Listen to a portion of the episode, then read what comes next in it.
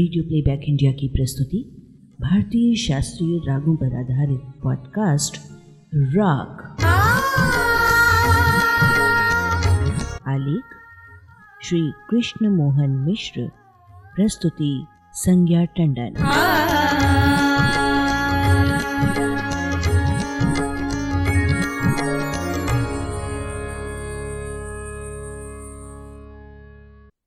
Radio playback India के साप्ताहिक स्तंभ राग के मंच पर जारी श्रृंखला दोनों मध्यम स्वर वाले राग की नवी कड़ी में आप सब संगीत प्रेमियों का एक बार फिर हम हार्दिक स्वागत और अभिनंदन करते हैं।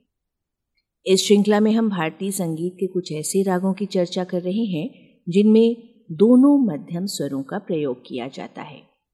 और आज इस नवी कड़ी में हम राग ललित के स्वरूप की चर्चा करेंगे। राग ललित पूर्वी थाट के अंतर्गत माना जाता है। इस राग में कोमल ऋषभ, कोमल धैवत तथा दोनों मध्यम स्वरों का प्रयोग किया जाता है। आरोह और अवरोह दोनों में पंचम स्वर पूर्णतः वर्जित होता है। इसलिए इस राग की जाति शाडव शाडव होती है। अर्थात राग के आरोह और अवरोह में छह छह स्वरों का प्रयोग होता है। भातखंडे जी ने राग ललित में शुद्ध धैवत के प्रयोग को माना है। उनके अनुसार ये राग मारवा थाट के अंतर्गत माना जाता है।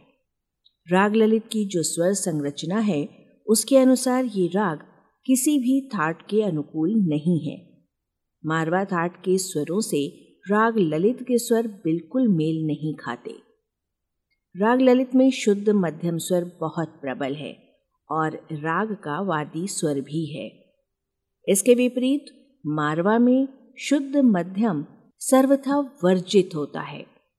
राग का वादी स्वर शुद्ध मध्यम और संवादी स्वर षडज होता है।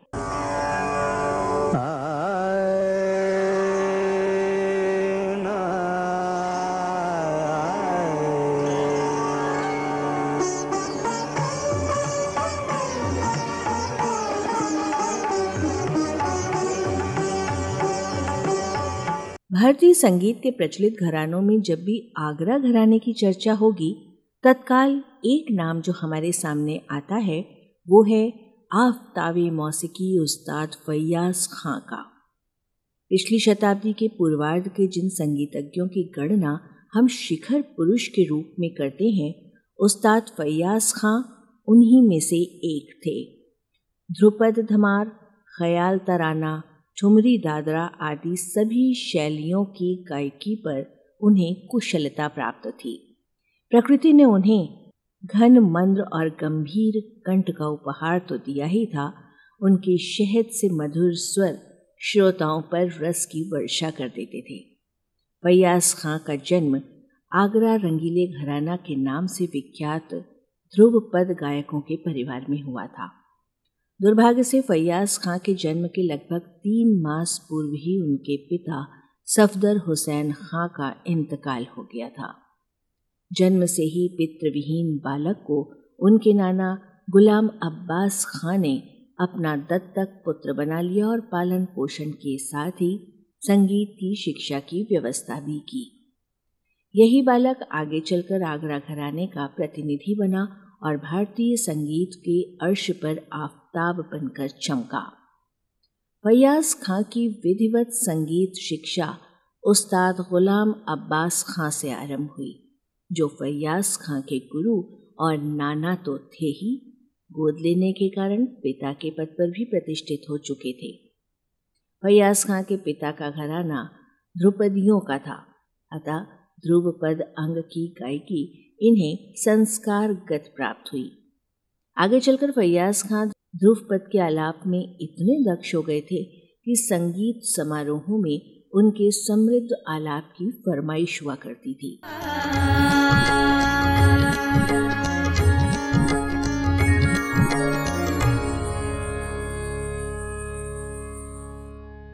फ़िल्म संगीत के क्षेत्र में मदन मोहन का नाम एक ऐसे संगीतकार के रूप में लिया जाता है जिनकी रचनाएँ संभ्रांत और संगीत के शौकीनों के बीच बड़े चाव से सुनी जाती हैं। उनका संगीत जटिलताओं से मुक्त होते हुए भी हमेशा सतहीपन से भी दूर ही रहा। फ़िल्मों में गज़ल गायकी का एक मानक स्थापित करने में मदन मोहन का योगदान प्रशंसनीय रहा है। उनके अनेक गीतों में रागों की विविधता के दर्शन भी होते हैं।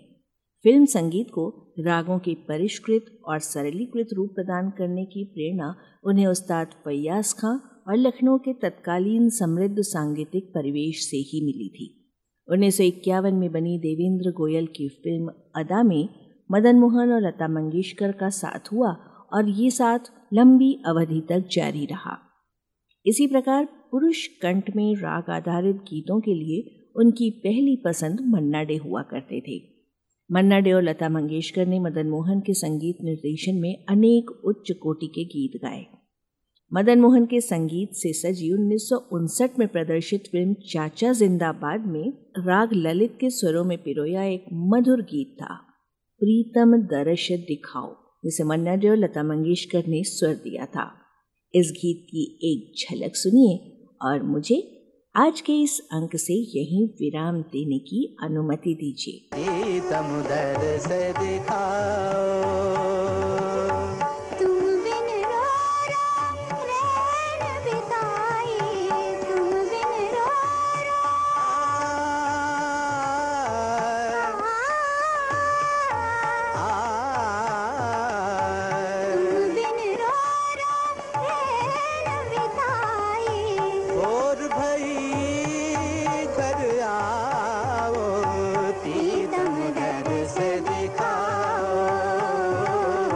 अगले अंक में दोनों मध्यम स्वर वाले रागों की इस श्रृंखला की दसवीं और अंतिम कड़ी में हम आपसे चर्चा करने आएँगे राग पूर्वी के बारे में। और अब दीजिए संज्ञा को इजाज़त। नमस्ते।